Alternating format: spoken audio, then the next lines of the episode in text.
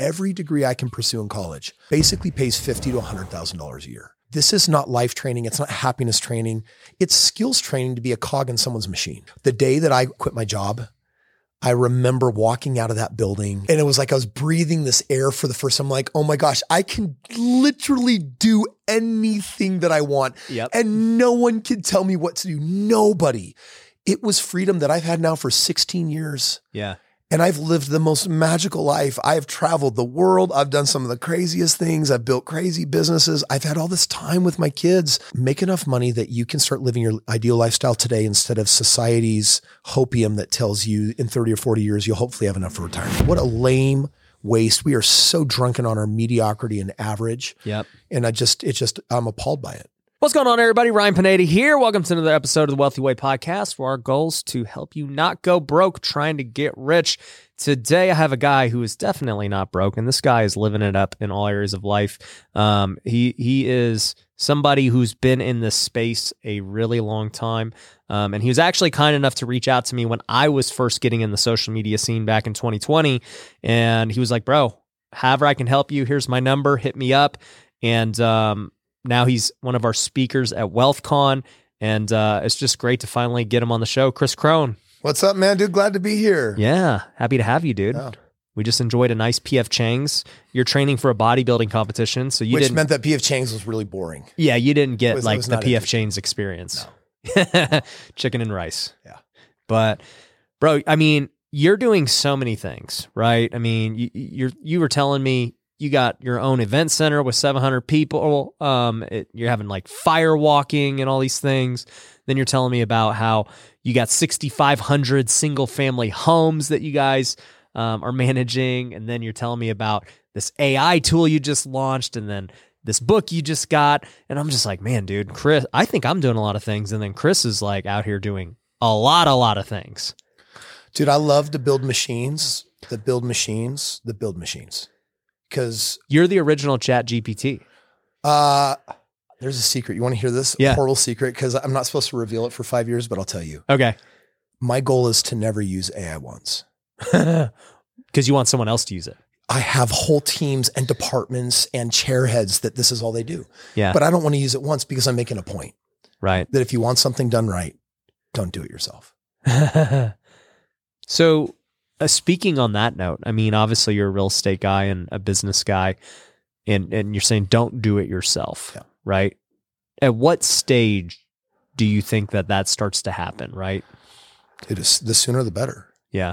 you know, we try to be smart with our money and there's a saving zone and then you move into the phase where you're going to invest and then eventually if you've invested successfully enough you can spend money.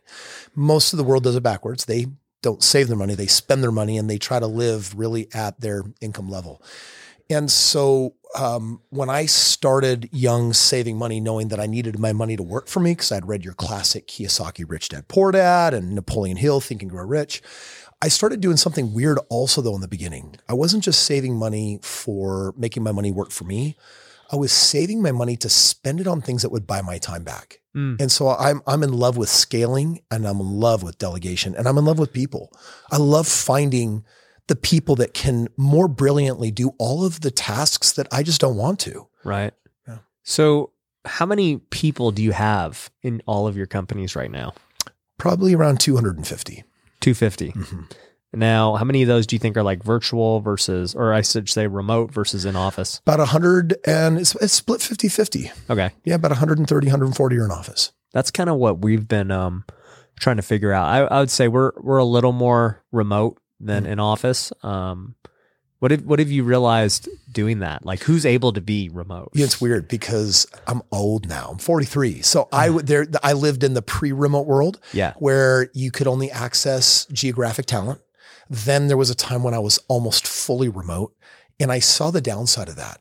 Mm. Um, culture is a really important part, I believe, of growing any company filled with people who really care. And so to establish a really strong culture, we found that you need a certain amount of people that live in a tight enough airspace that interact with each other, they meet with each other. Because what is a culture? It's people coming together and doing cool stuff. And you can do that remote, but if you have a base that does it locally, geographically, um, then they can help all your remote people feel like they're a part of something. Mm. Yeah. We're um my employees don't know, but maybe the word's gotten out. We're going to go take everyone to Cabo. Oh, very cool. And so Yeah. that's going to be in June and uh, that's going to be a lot of fun. And it's just you know, we do at least one like kind of cool fun vacation a year. Um and you know, when I look at it it's just like, man, you get all these remote people that you just never really get to see on a daily basis and it's just a great thing for building culture. Yeah, I agree. Yeah. So, how did you get your start, dude? I Hmm. mean, like, uh, everybody probably have seen you talking about, hey, buy rental properties, Sure. you know, Yeah, yeah. invest. But people may not know how you even got into this. You know, um, I had told myself my childhood life that I want to be a doctor. And uh, it was because my parents always fought about money. And I just knew I had eight other brothers and sisters. And I had this funny feeling. In fact, it wasn't a funny feeling. When I was eight years old, I was uh, witnessing my parents fight. They didn't know I was there. I'd kind of snuck up. I was dropping eaves, and they were fighting violently about money. And I just remember in that moment, instead of feeling afraid, feeling calm. And I felt like God tapped me on the shoulder and said, Kris, it will be your responsibility out of all your siblings to take care of your parents in their old age. So when I wanted to be a doctor, it was because I was like, there's enough money for at least two families, right? Right. Fast forward, I'm in college, I'm taking chemistry. It's now weeder class time, and the professor has 200 eager beavers that want to be doctors, and they're only going to let 10 people pass the class. They're going to grade on a on an aggressive curve. And I got a C. And my advisor said, Hey, Kris, you got 10 years of chemistry ahead of you. That won't work. so I retook the class, and then I got a C minus. Wow. And that's when I realized, okay, this doesn't come natural to me. It's painful. This isn't it. And so I talked to my, you know, count my guidance counselors and I started realizing, wait a second, every degree I can pursue in college basically pays fifty to hundred thousand dollars a year. This is not life training. It's not happiness training. It's skills training to be a cog in someone's machine. Mhm. And the moment I figured that out, I said, I want to build machines that Mm. build machines that build machines. So um, I found um, I, I became very open. I knew that what I was going to look for would be outside the the walls of university, and I was looking for a mentor. And uh, that year, I met three people that had each made over ten million dollars in real estate, which was weird. It could have been anything, but real estate was the bug. And so I just said, I'm going to do what they're doing. And so I I basically used their systems, and I took a massive shortcut. By the time I graduated college, I had 25 homes. Mm. And literally started So with you stayed in college. You know what? I, it's so weird when you put it that way. I have my degree and I'm halfway ashamed because I felt like I was too much of a pleaser at the time to honor my instinct. I Uh-huh. finished my degree, What'd you get a degree in? marriage, family, and human development. Wow. How to be a good daddy. I've never heard of anyone with that degree. Yeah, I didn't know that was a degree. Yeah, Is it it, a psychology? Like it's, It's like a it's like a pre counselor, pre therapist degree. yeah, yeah, yeah. Like it's uh, it's a pre undergrad, you know, for getting a master's or a PhD in therapy. Got it. Um, and that's because psychology is of great interest to me. In Right. fact, as I work with people today, um, you know, I, I look at all my businesses. You know, this year we're tracking a hundred million in revenue Mhm. amongst my companies, and the number one thing that I'm working on these days is literally one thing: leadership development. Mm. How do I build better humans? How do I develop leaders? How do I attract the right people in a culture? It's all psychology. So I'm grateful for it. But yeah, uh, by the time I graduated college, I had 25 homes. Um, they were all single families. They were paying me each $500 a month. So I was bringing in, you know, $12,000 a month. I quit my job. Uh, and then I took off 50 homes the next year, 100 homes the year after, hundreds that became thousands. And and uh, systematized a, a model where even still today, I, I have people that watch my social and then they're like, dude, Kris has $2 billion worth of track record on 6,500 homes. So people will reach out to my company. They'll partner with me. We'll go in 50 50. They'll, they'll usually put up like 401k money, IRA money, things like that. I'll put it into real estate. I'll do all the work.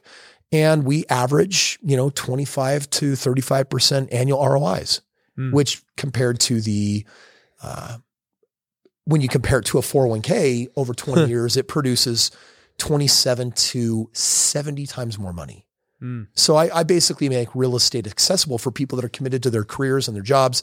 They want to invest in real estate. They just don't really know how to get in. And um, I'm kind of a weird dude out there because no one's doing that. I just a, t- a weird tiny niche that's I guess not so tiny anymore. But I don't really have competitors. No one's really figured out how to scale single family because think of the headache, right? The amount of people, it's like, geez, wouldn't multifamily be easier? I'm like, yeah, but I can't make the ROI match. Right. So. Right. No, it makes complete sense. I, uh, you, you know, you touched on a few things there. One that stuck out to me was you're trying to develop leaders. Yeah. And that was evident to me. We just had lunch and you mentioned a few things to me um, during lunch that basically reflected that. You're like, hey, we put all of our people through, you know, emotional intelligence um, trainings and and all these things. We help people break limiting beliefs. We we help them figure out, hey, what is a limiting belief? What's a strength? What's a weakness? And I mean, you're you're very passionate about self development. Yeah. I, I don't know how else you would you would call it. Yeah, so I I'll call it self mastery. Okay take a take a person that you don't get to know any deeper than you're an employee, you, you have a salary, and you have to perform a task. Really agnostic, you know, perspective. That person is dealing in their own life with something huge. They're trying to move a mountain. They may have a huge health problem. They may have a problem in their marriage. They may have previous, uh, you know, childhood traumas that they're not getting over we're so good at putting on this fake face and everyone's pretending and the, in a professional environment that they're okay, but people are not okay. The majority of people are going through something and it affects their performance at work. And, and I, I, I attract A players and I'm like, I want to promote my people. I want to pay them more money. I want to double their salary. I want to double their bonus. I always want them to make more money, but it's not their professional skill sets that they lack. Right it's the it's the things happening in the dark. It's the things happening in their private life, and if that doesn't get addressed, then um, so I, I make people's personal problems mine. Yeah, no, I, it's one of the main reasons I started the Wealthy Way. So, you know, basically, what I saw as an entrepreneur is that so many people were chasing after the money that all these other areas of their life was getting wrecked. Right, yeah, their yeah. marriages were getting wrecked, their health, yeah. their faith you know, just like, yeah, sure, they, they're making money, but they're working 80 hours a week and grinding it out and and unhappy, by the way. Very unhappy. Yeah. Great results. Financially. Succeeding and failing miserably, but maybe even not even owning that. Yeah. And so, you know, the motto is don't go broke trying to get rich yeah. for that very reason. Yeah. And you know, when I look at a guy like you who's who's talking about these same concepts of like, hey guys, we got to build you up yeah. as an individual, and you're a well-rounded individual. You're not just this one thing. It's funny because I five years ago I would have been like, bro, like get like this this uh hype me up fluff kind yeah. of stuff is is dumb, right? right? Like, give me the tactical things. Hey, here's how you do this. Where's the strategy? Yeah. Show me the steps to building wealth. How yeah. do I how do I get something? Give me the the logical things. And yeah. it's like, sure, there are people who are naturally gifted at at being, you know, disciplined and motivated and everything else, but the rest of the world is not. Yes. Well, we're also in a mental health crisis we went through something. This pandemic is lasting these lingering effects. We have a war in Ukraine. We have 130 layoff, 130,000 layoffs this year. We have companies that are being wrecked. The government is changing the definition of recession so that we don't have to admit that we are in one. We have four banks just this last weekend that went under. Crazy. Silicon Valley Bank that I banked at. All of my money for 48 hours was frozen from really? my tech companies. And this is happening in our world today. And, and it's like no one wants to acknowledge this crisis. Um, uh, you've got anxiety, all time highs, depression, all time highs. And I had a daughter in the last 90 days that tried to kill herself twice. Oh man, I'm sorry to hear that. Thank you. And it is the world that we live in that people aren't acknowledging because we're scared to be vulnerable and we're scared to admit it. And I don't think I'm capable in today's new world of building a powerful company without the empathy and the compassion of actually really seeing people and caring for them. It has now been the driver of building wealth. It's the driver of helping people regain their health. And um, so we have a really weird culture. I, I I tell people I'm like your personal life should be personal, but when you work with me, it's not. Mm-hmm. When you come and you work with me, here's our culture. Your personal wins are more important than your professional wins. Mm. And we're going to show you that because we're going to provide training, we're going to create opportunities, and we're going to invest in you. And we're going to do things that have nothing to do with your work life, but have everything to do with your work life balance and your mm. life balance. So caring about people's health, caring about people's mental state, caring about people's, you know, their morning, their routine. What are they doing to take care of themselves? Or they, do they know how to invest in their relationships? Most people don't. The world is just screaming busy. You're so busy. There's no time. And I'm like, well, yeah, if you want to use the little precious time you got to go build a business or do a bunch of real estate and make a bunch of wealth, who cares if you're unhappy? Does it really matter when it all comes crashing down? I don't think it does. Right. I think it's a distraction. Yeah. 1000%. Hey, if you're looking to grow your real estate investing business, whether you're just getting started trying to get your first deal or you're trying to scale and get to the next level, you need to join us at Wealthy Investor. We've got events every single quarter that are absolutely crazy. We've got online coaching programs where we have Zoom calls, a community every single week. We give you everything you need to know to start your business scripts, processes, SOPs, all of it. It's for you so that you can dominate. So, if you want to learn more about how to join our community and be mentored by me and some of our top coaches and be around other students who are absolutely crushing it, go to wealthyinvestor.com, apply for a free call with my team. Once again, wealthyinvestor.com, apply for a call today. So, with just, I mean, you, you touched on the banks and the recession and the world that we live in today and COVID and, and everything else. It's like, what what do you think is going to happen with oh, yeah. all of this? Well, I think it's actually really exciting. I've, I've yeah. actually been probably like you. We've been waiting years for this. We are overdue for the correction. Mm-hmm. Um, technically, there's some type of correction every seven years. There's a pretty meaningful one every 15 to 20 years, and every fourth correction every 80 years. Once in your life, you're going to go through something like the Great Depression. 2008 was a monster you know, recession, second worst since the Great Depression. And this one, frankly, is overdue and it's late, probably because we've been printing too many trillions of dollars and the inflation and the cost of goods is an indication why we're probably late. So it's not bad. And my first message to everyone is this isn't doom and gloom. Um, every the bigger the problem, the bigger the solution, and the bigger the opportunity. Fortunes are made and opportunities are bred.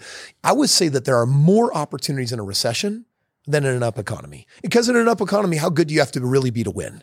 Mm. Right? In a recession, you have to be really the good. skill stands out. Yes. Way more. Yeah. Yeah. And, and, and lots com- of people look good when things are good. Yes.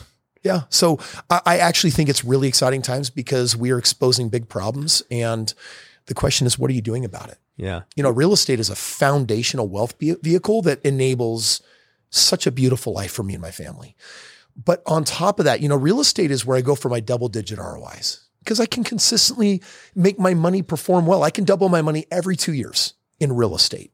And you can't do that in a 401k or the IRA. And, and it doesn't make you rich overnight, right? It means over decades after, after one or two or three decades, you look back and say, Hey, I have a modest amount of millions of dollars. And when retirement comes around, I'm good. But what about the person that says, yeah, but I'm part of the 85% that hates my career? It's like, yeah. oh, you want to go faster? You either need to switch jobs or you need to find a new career, or you might actually be an entrepreneur. 94% of Gen Z want to be entrepreneurs. Mm. The upcoming generation says, college, cogs, screw you. you suckers working the 40, 50, 60 hour work week. They're basically saying, no, no, no, no. We're going to demand a different world. We're going to create a different world. And they're looking for something very entrepreneurial. Yeah. I'm seeing that. I see the young kids everywhere. Like yeah. they they have YouTube, they have TikTok, they have all these resources telling them how to be an entrepreneur, the glory of it, the you know everything. Like whereas, I mean, I'm 10 years younger than you, but I mean, being an entrepreneur was not like a desired thing when yeah. I was in high school. You know, it was like, yeah, you're gonna go to college and like Yep. You're going to go get a degree. That was our that was our generation. Get good grades. Yeah. Get good grades so you can get a piece of paper that says you're smart. That's pretty much it. So, dude, we were talking about this um, yesterday actually about the banking crisis and everything and you know, I was putting my conspiracy theory hat on and I can tell you got a lot of conspiracy theory in you. I don't know what you're talking about. I, d- I definitely don't conform to our system, that's for sure.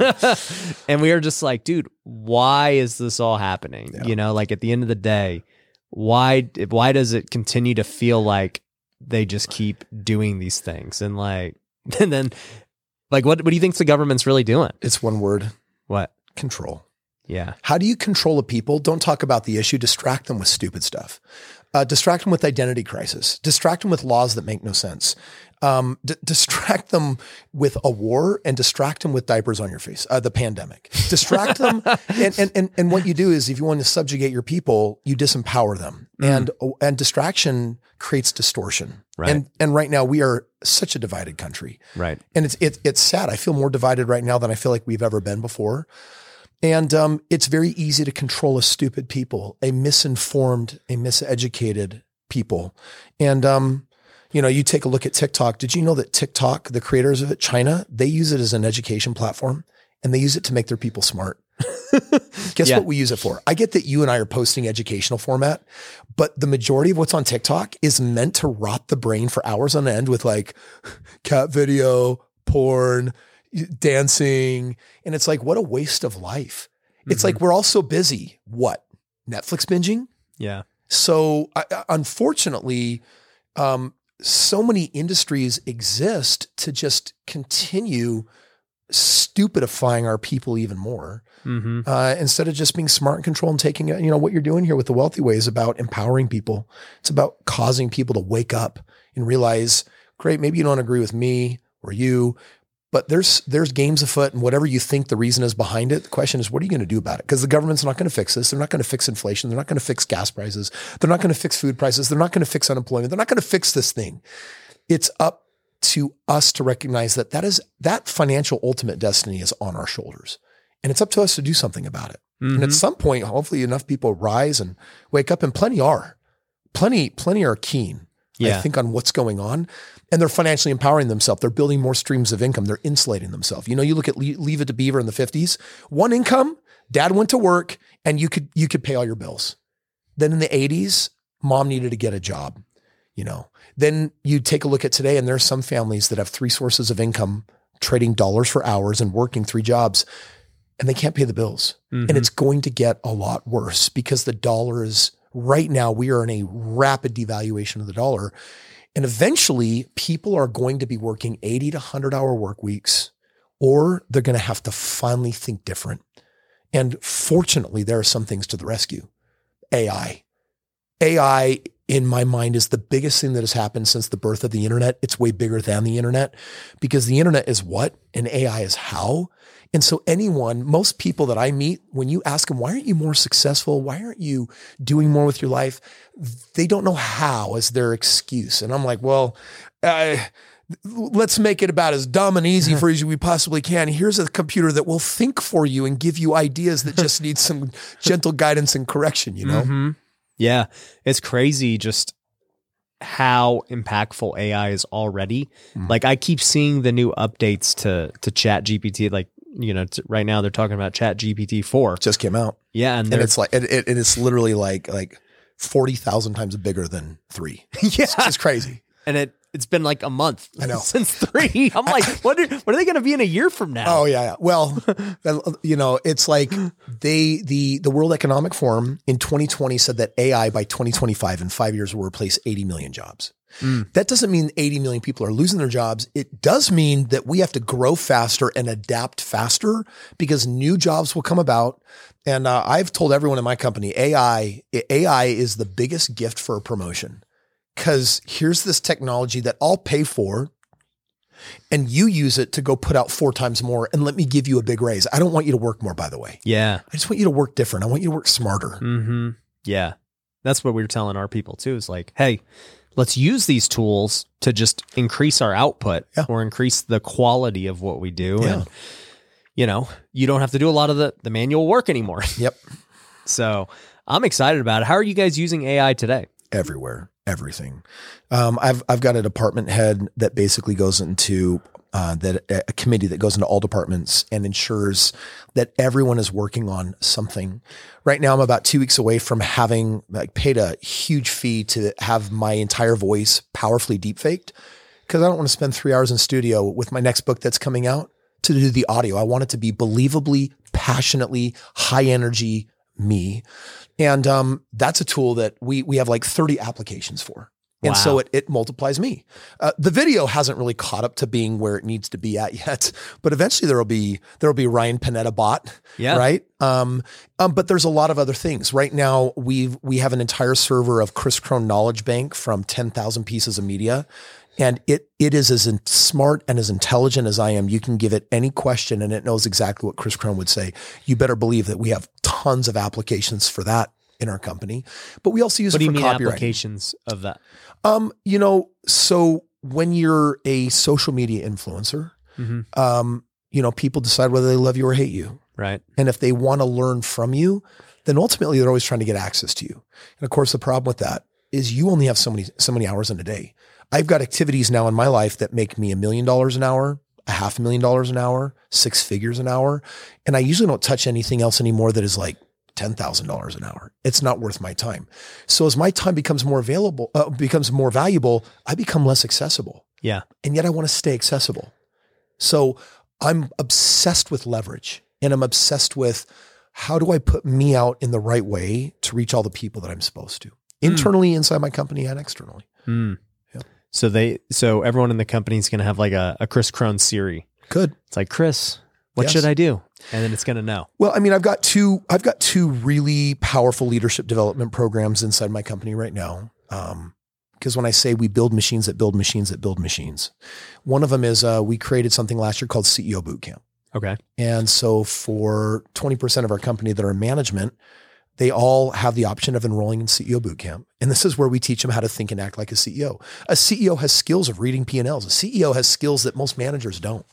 And so I train all of my people to think and act like a CEO because I need them more promotable. We every other month we acquire a new company, we start a new company, we seed capital new company, and and what I need are leaders. What I need are grade A talent that are fully educated. So I can always look from without, but I'm always also growing from within. So I invest every week in our people. We spend two to three hours a week in professional development. Um, next month in April, I'm starting a new program called Superhuman, only for my team members. And it is uh, an optional program again. It's on Saturday, and it is all about your personal life. And I've got 20 daily habits that I lean into that help me maintain balance in my life. I've got trainings on decision making practices, breakthrough, um, how I solve, you know, for critical conversations, all of these personal things. So um, morning routines and working out and marriage programs. I'm now making that available to my people. Mm. And that's just part of our culture that when you work here, your personal ones are more important than your professional ones. So we invest in you. Mm. So AI can definitely do a lot to automate some of that. But I'm also making sure I'm dedicating time for me every week to be pouring into these incredible human beings that s- clearly see their future in me. And for me to see my future in them, I need to invest in them and help them be the best that they can be. I love that. So, you know, speaking of, you know, uh, you're talking about the superhuman, right? Personal life. You are doing a bodybuilding competition. Yeah. That's why you April 15th. April 15th. It's why you did, didn't do uh, enjoy PF Chang's and, and everything else, and you're looking swole. Like, why? so um, I don't know what. So let me let me preface this Yeah, yeah, yeah. because I've been the same weight for 12 years. Yeah. I'm 180 pounds, give or take five pounds. Yeah. And you know, I'm happy with how I look. Yeah. I'm still athletic. I Yeah. can golf and, you know, still be more athletic than 99% of people. Yeah. But uh I've never like had a six pack in a while Yeah. or anything because. I'm just like I know I can eat PF Chang's and like Yeah. maintain being fit at a comfortable level. Yeah. And somebody was like, "Well, dude, if you want to get serious about it, you should go to a show. Like Hmm. that'll make you get serious about, you know, walking on stage soft." Yeah. And I was like, "Yeah, I'm not that serious about it." So what what's motivating you? So um, I I'm a huge believer in energy. Okay. I think everything is energy. And when you're manifesting, and you know this because you're constantly creating new things, Mhm. everything that you create starts as a thought. Yep. So for me, I have a 40 minute daily routine early morning. I get up at four in the morning Okay. and I have a five hour routine. And What time you go to bed? Um, it, it, it sometimes 1030, sometimes midnight, Okay. So you're you're sleeping about four to six. 4 to 6. Yeah. It's You're good. Plenty for me. Yeah. Now, by the way, that's Monday through Friday. You sleep in on the weekends. Yes. We do the same. Yeah. I, I I go to bed usually like 10ish, wake up at 4:30. Yeah. Then weekends I sleep until like 6, Yeah. maybe 7. Yeah. So 40 minutes of my five hour routine in the morning includes uh, what I call a mind palace reverie. It's a very active meditation. I do it on a treadmill. Um, my wife participates in it. We're side by side. And what I do is I go through um, four major creation systems. And the first one has to do with me as a human being, where I'm just loving on me, making sure I'm getting the message that I need. I'm seeing me, I'm validating me. And, um, you know, that goes into the self care bucket of we all want something, but it won't last unless we give it to ourselves. You can never get enough of what you don't need because what you don't need doesn't satisfy. Well, most of us are going around life needing a spouse or a child or a friend or a, a boss, a coworker to say something that will give us meaning and it will never last. It has to come from you. So part of my routine is I've got words for me, words of life. The second part of my routine is I go through my body systems and I see my most ideal body because I'm going to be 140 years old and I'm going to be in prime for decades. Mm. And I'm living that way because the technology is here. It's it's it's coming. A lot of it is here. I'm on all sorts of supplements and NADs and and all sorts of things to boost my immunity and I, everything. I had Gary Brecka on the show with 10x Health, and he was saying the same. He's like, humans are going to live a really long time right now. yeah. Well over 100 years. The question is the quality of your life will be determined by the decisions you make every day. Right. Just because medicine can keep you alive doesn't mean you're going to want to be. Yeah. Right. So, um, so I take my health very serious. Uh, I've got a two and a half hour health routine that I do every day, and I'm, I'm float spas and spas, and, I, I, I want to hear the whole five hour routine. So you, you're spending 40 minutes doing this. yeah, so 40 minutes, and I'm basically going to cover personal power with me. I'm going to cover. I I visualize and signal to my body my personal, my optimal health, what I want my my body to be and to transform, and I live as if it's already there. Okay. Um, if you watch, read some Joe Dispenza, um, he, he's got some of the best science on how you actually program your your mind, your neuroplasticity for alteration to manifest what you want. Um, I go into my marriage and my core relationships, me and God, and I invest deeply. I get, I envision me with God, with my Savior, with my Heavenly Mother, uh, with my wife, and I strengthen these relationships and define what I want them to be and look like. Uh, and then I go into my, um, I go into my creations. Uh, Some, some would call it real estate. Some would call it business. But when I start a business these days, if it doesn't have a just cause, like a Simon Sinek infinite game, um, just cause, like something that's going to change the planet, I'm not interested. So I see those creations birth into eight figure, nine figure, 10 figure companies along the way. Um, I bless all of my CEOs, their families, their kids, and just spend time meditating on all the people in my world. So I go through all these systems and, and, um, it's very emotionally powerful for me. And what it does is it energizes me. So that's a part of my proactive creation process because you know, if you look at all creation stories, take religion into account, they all, they, it's all the same thing. And a- an urban version would be, hey, there's some stuff over there. We should organize that into a planet.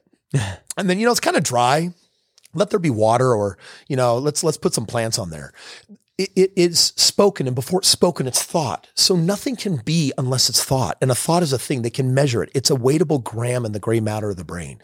So my 40 minute meditation that I call my Mind Palace Reverie is really a creation room where I'm creating every part of my life deep into the future, seeing it present today and building evidence in my mind that already exists. Mm. So that's a really important part of my, my five hour routine. I mean, that's already a ton. That Yeah. That's just like kind of the mental side. Yes. What- Well, before that, when I wake up at four, I actually do an hour of reading Oh, on double speed. So while I'm getting ready, I'm putting my clothes on, I'm So wolfing down audiobook. breakfast. I got an audiobook for 30 minutes on double speed. So I do an hour a book. okay. And um, I always toggle between two books that feel inspired. If it's not inspired, I'm not going to listen. Okay. And um, so after that, I do my mind palace with my wife. Then I've got two hours in the gym of lifting heavy. Um, everyone that I lift with is in a bodybuilding competition. Okay. Everyone I lift with is positive minded. They're they're good human beings. It's a private gym, so it's just a small group of us, maybe six to ten people. Um, and then after that, I get an hour with my wife where we actually cultivate and harness love and energy in our relationship and build intentionality for the day. And then the last So like, what, the- what does that look like? um, sometimes it's just sex. Okay. There you go. Yeah. Um, but meaning um, it, it's a time to hold, it's a time to talk, it's a time to connect. And cultivating that energy is, you know, and when I say sex, I don't mean that irreverently as in like erotic sex. I actually mean something sacred and intimate, something where we are connecting with each other. And my wife and I actually have a system for cultivating energy through sexual energy that, um, man, it's like this glowing, harnessing light that is between the two of us that we feed on throughout the day. It's like we're really, we're really connected to each other. Mm. And then the last hour is my favorite part.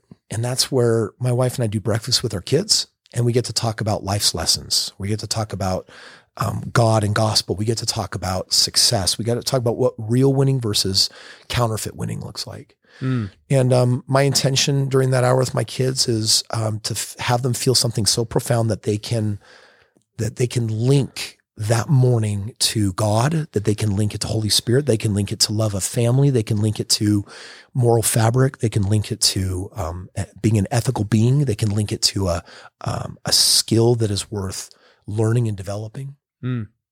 So, are your kids homeschooled? Uh, I don't like that word Okay. um, because my wife and I are poor educators. We don't, we, we don't trust ourselves to give our children what they need. Yeah. We're just apart. Okay. Um, but we are, they're privately educated. Okay. Uh, so we bring in teachers into our home, and there's a whole schoolroom, if you will, and um, they're we have a really gnarly school system because That, that that's because we're doing the same thing. got it. We hired a teacher. Yeah. And so we're. I've been calling it homeschooled, but I'm going to start calling it. I, I Private. privately educate my kids. Yeah, so it's I don't mean private school like boarding school. It's not homeschool. Everyone thinks homeschool means oh. Mom and dad think they're so smart. They're going to anti-socialize their children. I'm like, that is definitely one billion percent not what this is. Because what we do is, like, my son Daniel, who who's here with me today. Yeah, he was just here. Yeah, he took the jet over with me and he's having dad time and kind of learning what I'm doing. Yep. He's a he's 11, he's a beekeeper, he's a Rubik's cube expert. Yeah. Um like so we lean into our kids' strengths. He also is a computer programmer, like in a programming class. This kid's got it all. Yeah, well, and what it is is um where we buck the system is I think the the public school system is a joke. Yeah. I think half of it's lame babysitting. I think one teacher per 30 students is ridiculous, zero customization. Yeah. Well, the Um, problem is they can't get more. Yeah. Like I have a son who's autistic. He Mhm. has his own teacher. And my son asks brilliant questions all day long. He's a philosopher. Mhm. And my wife and I just honestly call me a bad parent. We don't have the bandwidth to give him all of our attention. Right. So we hire someone that can. They're like best friends and companions. And my son is getting now the education he needs. Yeah. Because sometimes it takes six minutes for an idea to stick, Yeah. six months for an idea to stick Yep. you know so um but uh for us i mean you know we'll we'll be in japan in a couple months we're in the galapagos last time you know daniel's with me today on monday we're taking my daughter for her birthday to san diego um, so for us education is very fluid it's very on the go but we also have a very formal education it's just very what are the kids passions and interests and also me saying hey i don't think you need to know trig uh, you may not need to know geometry uh, we might we might have you learn certain things for the development of your brain Yeah. but there's a lot of things the school system cares about that are useless Well, and- in an AI access world, not a what you know world. Right. And that's you're just talking the the education side. You're not even talking the political side of I mean what they're doing with kids and gender and Geez, don't even do brother. I am when we took them out four years ago, I was like, every day in the news is a reminder that, you know, I'm a I, now I know why I was so motivated to make money. because the system that we run at home is expensive um, Oh, by yeah. many people's standards, right? We spend 100%. hundreds of thousands a year educating our children privately on what we feel like matters. Yep. And um, I used to be worried, and I'm no longer worried about um, their GED. I'm not worried about college. Yeah. I'll get them into college if they want college.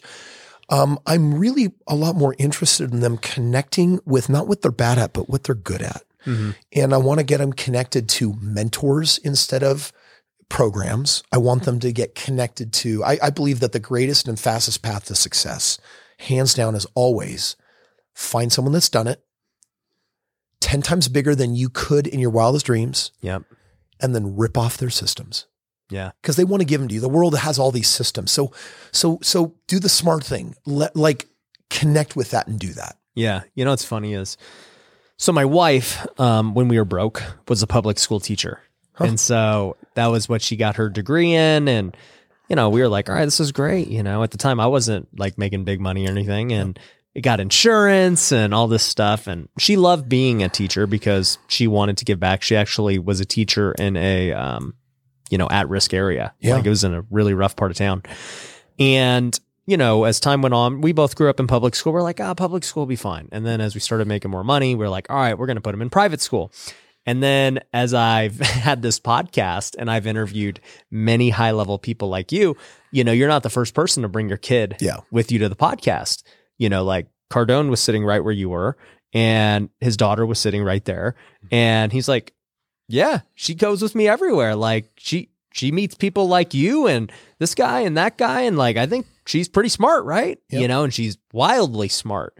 And, um, you know, he was an example and there's other examples. And it's like, man, there seems to be this common theme of that these top entrepreneurs all do homeschool.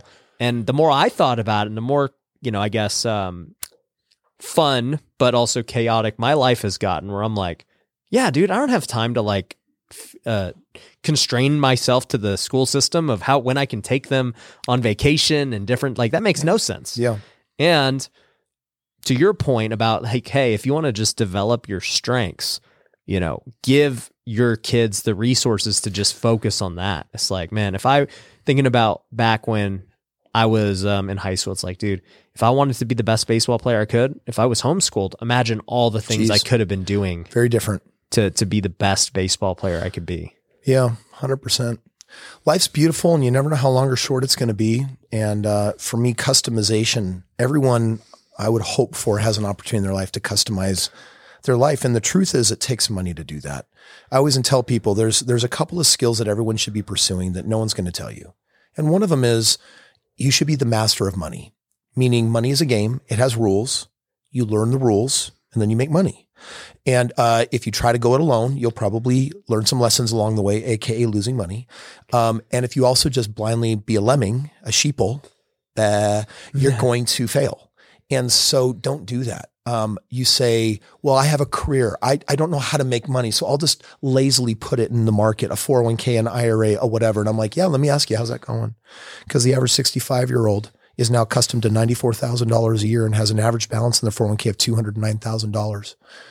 And Hmm. Bloomberg just, you know, Forbes just came out and said, you're going to need $3 million for retirement. Wow. Based on the 4% rule, that's just trying to get you to $100,000 a year. That's what people would like to have. And it's like, I got news for you.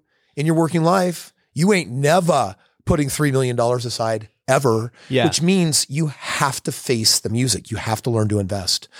And if you're going to do it, don't do it half heartedly. You find people that are experts in the game and you follow them into battle. Yeah. You know what I, I really like about you is that a lot of my message is so geared towards entrepreneurs. And so I'm like, hey guys, like let's just develop some very high paying skills Yeah. first. Yeah. Like let's not worry about investing and trying to get your first rental. Like I'm like, hey, let's worry about just pour your money back into you. Yeah. Let's develop these skills because if you get those skills, you can go invest to your heart's content Yeah. down the road. Yeah. Um, but you know, majority of the world's not entrepreneurs, right? Majority of the world is, you know, going to be a W two worker who Yeah. not going to do that. I, uh, I so I wrote a book this last year. It's my it's my fifth book. Um, it's definitely the one I'm most proud of because I have books out there on how to make money in real estate, but this last one, I really think embodies the problem and the solution of today's financial world. And it actually, I, I frame it up as ROI. And um, I'm giving that book away for free to everyone that I can find. Um, and I think we got a we got, we yep. got a link it's, here. It's, it's uh, freewealthgift.com slash Ryan. Yeah. So freewealthgift.com forward slash Ryan. You get a chance to download the book for free. Yep. And um, this book essentially says, hey, if you're like society, you're going to be told that the safest thing to do is to put your money in a single digit ROI. And what do I mean by that? Well, the 30 year average on a 401k is 5%. The 30 year average on an IRA is 6%. The 30 year average on the S&P in actuality is 8%. Your blended average is going to be 6. So you say, okay, cool. Uh, I worked my butt off to set aside 50,000 in a 401k. I wonder what will happen in 20 years to it. Well, you can do the math. It's a future. you Google it. 50k at you know six percent will triple to 160 thousand dollars. But if you can graduate just from being a financial expert, um, which everyone can do on the side, if you graduate from a single digit ROI to a double digit ROI, like what I do in real estate, like I never touch anything unless I get a minimum 25% annual return. It means my money uh, doubles every three years. Now my ROIs are higher than that, but let's just go with that minimum. Instead of $50,000 tripling over 20 years in the market, I put it into real estate and now at 27 X's and it's worth 4.3 million. By the way, that wasn't hard. You were going to let your money sit on the side and do nothing. Why not have it sit in a different thing and perform better? And guess what? Is $4.3 million enough for retirement? For guys like Ryan and I, we're not going to say that. Well, That's not going to birth you worlds of possibilities. It's not going to birth private jets and, Yeah. and unlimited world travel. But for the average person, wow, that just one fifty thousand over twenty years is that what? That's huge. Well, now imagine if you lean into your financial genius, because next the book will teach you how to go from a double digit to a triple. Now your money doesn't double every three years. Your money doubles every three months. And if you go to a quadruple digit ROI, you now measure your money doubling in weeks. This is what happens when you become a business owner. And the book basically says, Hey, I get it. You don't want to be an entrepreneur, but that doesn't mean that you can't own businesses, franchises, and be, be, be absentee owner. It doesn't mean you can't have CEOs and other people running them. You know, I have hundreds, I have over 400 companies now. Wow. And I have what I do is I build machines that build machines that build machines. And that means that um, I'm, I like making money because it, I know the rules of it. And the book shares those rules. And when you learn the rules and you implement them, you start winning. Because the average person on single digit will need many lifetimes to have a basic retirement. But if you just start blending single and some double and some triple digit ROIs, you can get most people to figure out the entire life of money game in less than 10 years. Mm. And if you graduate to quadruple digit, you'll do it well under five years. How, how do you get a quadruple digit return? Quadruple digit return now means you're making at least a thousand percent on your money. It means that you're now 10xing your money every year. And that comes, and you know this, by owning a business. Mm-hmm. Because a business doesn't have to cost you a hundred thousand or a million dollars like people think. Yeah. Some businesses require a very small amount of money. And as you grow them, the payback can be massive. Mm-hmm. Like, for example, take rental real estate. I buy a home. Uh, I bought my very first home when I was 23 years old. And the reason why I bought it is because my wife and I were renting this hole in the ground apartment for 400 a month. And the house we bought had a basement apartment. We got it under value. And by the time we rented it out, it covered the whole mortgage. So the first benefit of owning that home was living for free. It cost us $3,300. It was a 3% down payment on a house, 40,000 under market, tiny Mhm. little bungalow. 12 months later, the equity in that house provided the down payment for our second property that we ended up making $130,000 on. Mm. But along the way, it was a $600 a month cash flow. So I started equating a house with 500 a month. And when I said to my wife, I'm like, we are so poor. I was like, dude, if we had 20 houses, each producing 500 a month, that'd be $10,000 a month. Dude, we will be rich. Cause to Yeah. us, with expenses of 2000 a month, 10,000 felt wealthy. Yep. Um, and when we got when I graduated college and I had 25 homes that were paying me over 12,000 a month, um, I realized that that was powerful. Well, you think putting money into a house and making $500 a month is powerful? Imagine owning a business that pays you 20,000 a month, not Yeah. 500. And guess what? Sometimes it costs less money to buy the business than the house. So Yeah. business does have the opportunity for high, higher ROI. Th- and this so that's basically what I have uncovered now is like, you know, I got my start in real estate Yeah. and you know, people listening are like, dude, you know, double digit ROI. Okay, cool. But now you're talking triple and quadruple. Like that's he's crazy. Sounds crazy, but to the entrepreneur, we're like, shh. Yeah. Well, you know, even with flipping, I was getting triple digit ROIs, right? Because I would, you know, go and this is before I even had private money where for me it's infinite. Yeah. Right. But like, Yeah. you know, I'd go put 20K into a flip and get my 20K back Yep. in three months. And it's like, dude, that's a 400% return. That's a 400%. that's a triple, solid triple digit ROI. yeah. Yeah. And I was like, this is the best way to use my money. Let Yeah. me just keep flipping. Well, can I just go one step further? When you borrow someone's 20,000 to make that money and then you pay them back and you split it equally, you're now earning an infinite ROI. you have infinite. Which is why the book for me, I was like, you know, people don't want to hear about the strategy. When I, I talk about franchise or buying a business for no money down, or I talk about owning real estate, all of those things sound hard and complex to people. But when I frame it up in terms of ROI, we start realizing, wait a second, I'm a meat sack that actually has a, a living purpose. And if I learn the game of money and get some ROI, Yeah. then I can make my money perform for me at different levels. And Kris, are you telling me that I should have some of my money earning double digit, but if I could get a little bit of it earning triple or quadruple, that in five years or less I could be financially free? Yep. And boy, is that life worth it? Because most people will never come off of like financial life support. The day that I I, I quit my job, I remember walking out of that building, convertible top down. It was the second most expensive BMW, and I and it was like I was breathing this air for the first time. Like, oh my gosh, I can literally do anything that I want, Yep. and no one can tell me what to do. Nobody. It was freedom that I've had now for 16 years. Yeah.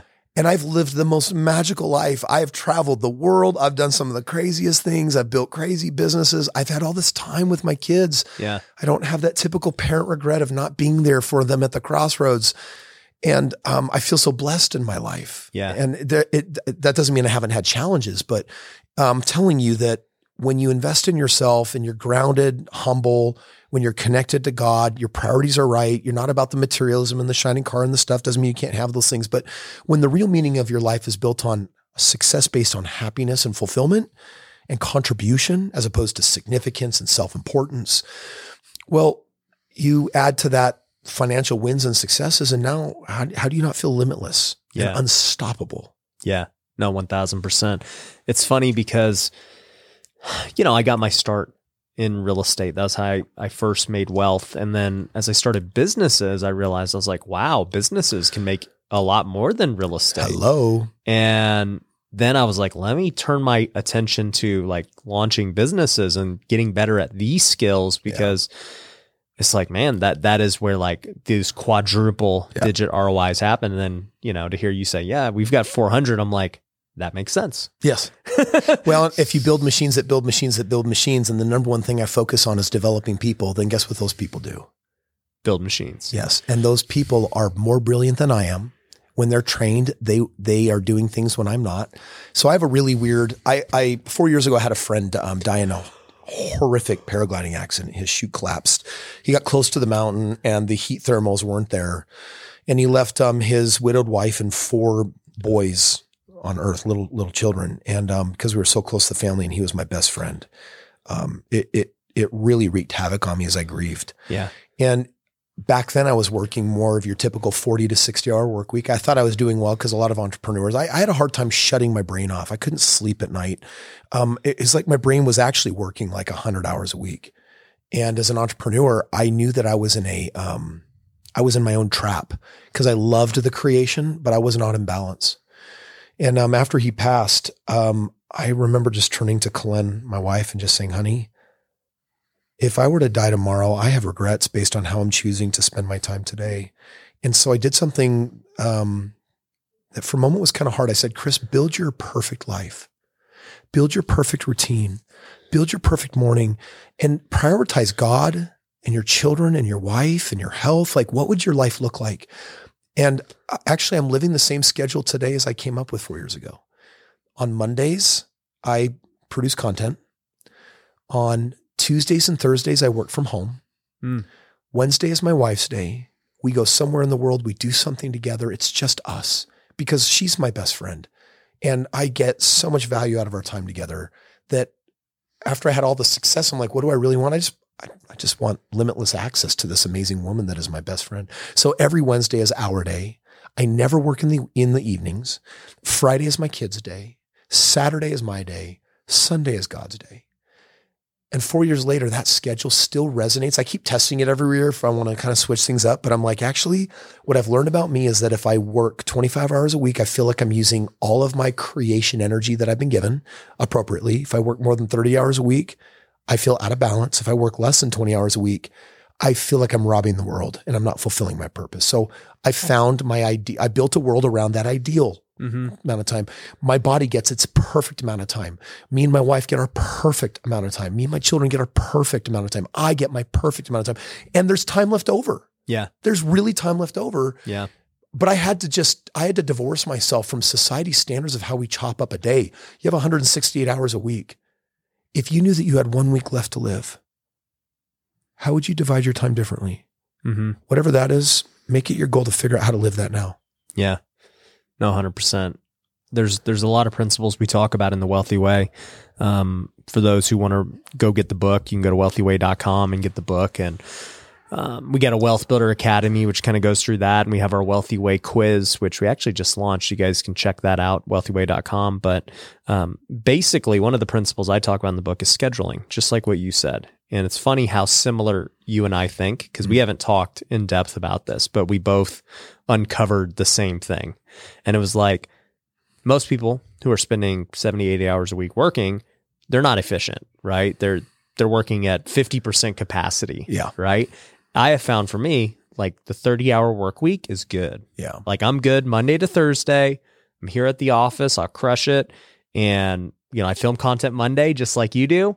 Tuesday through Thursday, you know, I'm doing whatever I got to do. Right. And I have all my creative energy. I'm good. And it's great. Friday is like my me day. Yours is Saturday. I go golf every Friday. It's amazing. I have fun. Um, Saturday and Sunday are family time. So, Yeah.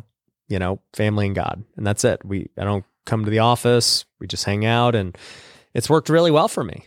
Well, and I think that's the motivation. Everyone has to figure out their why on why they want to build even a basic amount of wealth. Like for me, I would say the amount of money that started opening up really all the doors of possibility that I wanted in my world was about a half a million a year. When I started making about a half a million dollars a year, that's where I felt like my ideal lifestyle, my ideal amount of traveling. You know, this um is about 10 years ago. I was making a gift for my my wife for Christmas. And I wasn't in a good way with her. So I wanted to create something really special for her. And uh, it was like a 500 hour project. And it required me one night in middle of the night to go through 10,000 images of our first decade of marriage. Wow. And I had to find the top 100. and it was click, click, click, click. I think this might be it. Click, click, click. By five in the morning, I had selected the top 100 images that represented a decade. And then I cried because I realized that 91 of the 100 all were taken on vacation. And I started realizing if my life's most important, most precious memories happen outside of my routine, then what the hell am I doing in this routine? Yeah. And that's when we started traveling every month. We just Ah. started traveling. We we started living to My my wife and I have talked about doing that too. Yeah. That's a that's quite so a- as you're talking, I always get inspired by guys who are just absolutely crushing it and you know, you you were telling me about your private jet and how you came here and you're going to fly back today, Tonight. same day, right? I want to be in my bed tonight. yeah, I want to like, be with my honey. I want to I want to kiss my kids goodnight. yeah, and you're like, hey, you know, I'm going to fly in. I got to film some podcasts, and I'm out, right? And you know, the private jet thing. I've talked to multiple guys who have it, and then you and I were really breaking it down at lunch of like the benefits of it and why you should do it, and um, you know, even like my wife and I were just talking about that. Like, man, you guys are going to San Diego on Wednesday. Like, Yeah. it, it's it's too impossible to do that just on a normal flight. You can't commercially. You've got to overnight. You got to deal with layovers. Yeah. You got to deal with you know the public plane system not being that efficient at times. Yep. Layovers, massive problems with employing pilots. Yep. But with a private jet, you know, you own it. Hey, fly out. You're in. They're waiting. Go head home. 50, uh, 50 days a year is what I save now. And I, I do more than I previously could. And I used to say no to a lot of people that I just don't have to anymore because it was actually a couple years ago when I got fed up. I wanted to go support a buddy of mine who was going to take first place in a bare knuckle fight. Oh wow. I love watching MMA. I love doing some of my own. And so I'm like, yeah, I'm going to go with my buddy. We're going to go support. And it was down Mississippi. Okay. And so from Salt Lake, there's no direct. So this was the last time I flew commercial. I, f- I had to go lay over in Atlanta. Then I got there. I left in the morning, barely had time for dinner to make the evening show. The next morning, I had to catch a flight, take the layover, and didn't get back until 5 p.m. Right. And I said, What is wrong with me taking 48 hours, two days of my life for a 90 minute event? Yeah. And that's why I say no to those things. Yeah. I don't speak at bare like barely any events for that reason. I don't want to do it. Like I don't want to leave my family and it's just not worth it. But my, my goal is to treat it like a teleportation device yeah. where it's like my daughter woke up this morning and she found out at breakfast because um one of, I have rules when I travel and one of them is never mess with the sacred five hour routine. So at nine o'clock we were leaving and my daughter's like, "Hey, Dad, can we do something this you know tonight?" And I said, "Sure." She's like, "Oh, cool. Are you are you going to the office? It's Thursday. Don't you normally work from home?" I was like, "Oh, actually, I'm just going to Vegas real quick." And she she had a panic, freak out moment. She's like, "Dad, like you're you're you're going out of town." I said, "Honey," and then it was actually my wife. She piped. She said, "Honey, Daddy's going to be home at the normal time that you would normally see him anyway." She's like, "Oh, okay." it's a teleportation device. It's very efficient. yeah. Yeah. How how much money do you think you got to be making before it starts making sense? Um, I definitely think you should be seven figures and probably multiple seven figures. You know, Yeah. even if you get an entry, you know, remember there's prop planes that aren't very fast Yeah. that you can get into for a half a million dollars, hundreds of thousands. Yeah. If uh, you know to get a jet, you know, this second jet I just got, it has three engines, Okay. 700 miles an hour. It's a Falcon 50, range of 4,000 miles. It means that I never have to pit stop continental US. I can go direct wherever I want to go. There's 5,000 airports around the country, which means you're never landing in a congested anything. You're literally landing in the most podunk closest to wherever you're going to. I can usually land within 10 minutes. Mm. Like for example, my for my wife's birthday a couple weeks ago, I took her to Sedona. And if you know Sedona, How, how is Sedona, by the way? Because I've I've heard so many good things, but I've never been. my wife loves it, and Yeah. she wanted to show me Sedona because she wanted to do the UFO tour and see the crystal shops and get into the woo woo vortexes. And I said, "Honey, it's your birthday. I don't care. Let's Whatever. I'm, I will advocate for you. And um, but if you know Sedona, it's hard to get to.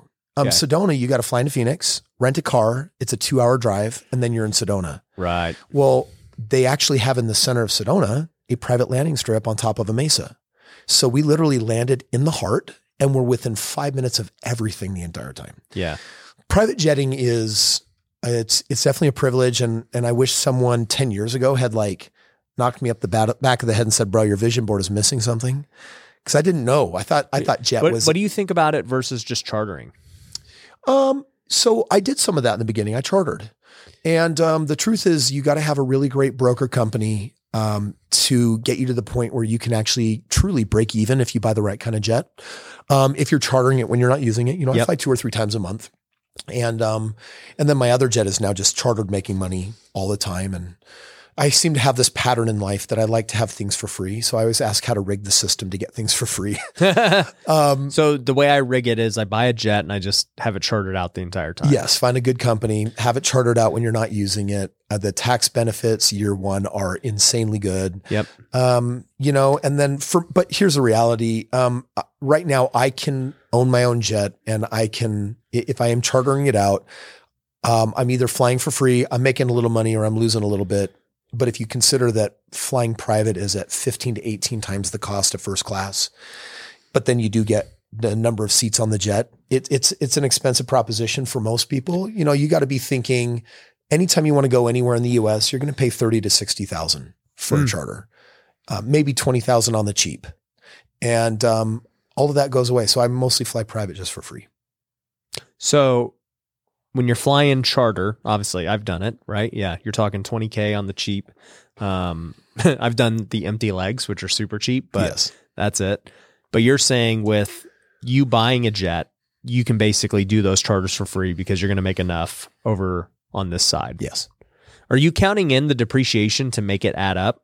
That's just a You're just year talking one pure- massive benefit. So I'll, I'll You're I'll- talking, you, you know, if it costs you a million bucks a year to maintain and you know use your travel, it's going to go make a million too. yes, that's possible.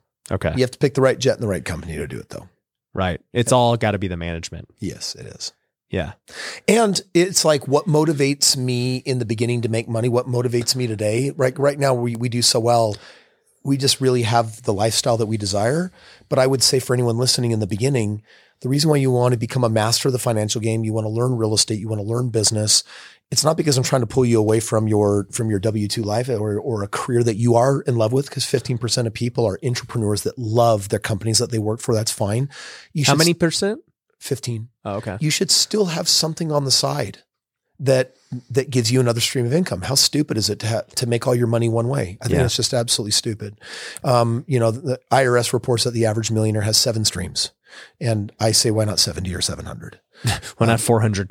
or four hundred? Yeah. So, um, you know, so the game is to learn the game of money, and what do you do with that money in the beginning? Yeah, you want to make your money work for you, but some of the some of the coolest things is make enough money that you can start living your ideal lifestyle today instead of society's hopium that tells you in 30 or 40 years you'll hopefully have enough for retirement. Right. What a lame waste. Yeah. I'm sorry, but this is what a lame waste. We are so drunken on our mediocrity and average. Yep. And I just, it's just, I'm appalled by it. Right. So go learn the money game and and stop thinking 50 to 100k a year.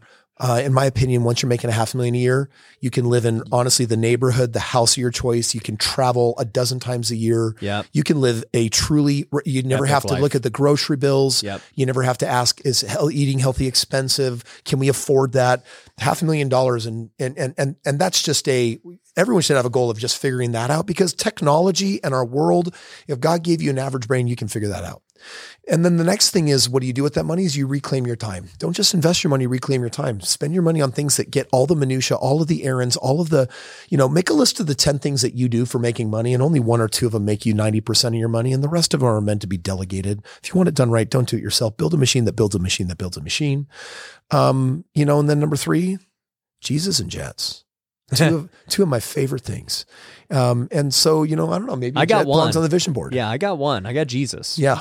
So, you know, and that's all I need. But I'm, Jets, I'm positive Jets Jesus owns something cooler than a jet, but it's like a baby step to Jesus, right? Teleportation. it'll get you closer. yes, get you forty thousand feet What? closer. So, okay, as you wrap up, what what jet should I get? What's the starter jet, dude? Um, hmm, man, you said you got to get the right jet and the right management. What do I got to get? Yeah, it's going to be a little tougher than that. I wish I could really give you a good answer. I'll, I'll tell you that my little eight seater Nextant um, was What a is it called? starter. Nextant, Okay. N E X T A N T, was a great starter jet. I love my Falcon 50. It's a nine seater, um, tall cabin, big cabin space, has room for a flight attendant that we always bring with us. Um, lots of cargo room, great distance. You know, you you know you you can get into the jet game for honestly three, four, five million dollars and create a really great experience for yourself. But before you decide on the jet, decide on the management company. Right. Um, I'm with Hangar Seven. Yep. They're amazing. Uh, Jesse Mata is the owner of that company. The dude is is brilliant. He's experienced. He manages my jets. And um, you know, in two years, I'm going to get my third jet. Um, this one will be a little bit of a step up, and definitely one that won't be chartered. This is just a on standby for fun. Ah. Yeah, So you got to be making some real serious dough when you're for you willing to just like be like, you know what, I don't need it for free. look at this principle. Okay. Look at this principle. When you own a business, and let's say that business is now absentee owner, you've hired a, a, a manager for it, and it's making you a quarter million a year. What are you going to do? Start a second business that does the same? No. Now that your bases are covered, you're going to take a greater risk and say, I want a business that makes me a half million a year or a million a year. And you know what? You might take you two or three times, but you figure it out, you learn and apply more of the business skills. Now you have a business that has a CEO running it, makes you three quarter million a year. Between the two, you're making a million. Guess what you're going to do for your third business? Well, let me tell you something. You're going to hit your stride on your fifth. Your fifth business is where you're going to iterate, where you have the faith and the gall to start thinking not in eight figures, but nine and 10. Mm-hmm. And that's where a $70 million jet becomes more inconsequential. And it's more about the stewardship of honoring life's purpose. I don't care what religion you hail from. If you believe that life is not an accident, then what unifies all of us is the game of growth. And if you're a growth warrior, then what you're going to do is you're going to learn how to multiply your stewardship, multiply your talents, master more things. Because if you're not, you're dying. Mm. The secret to living is is growing and giving.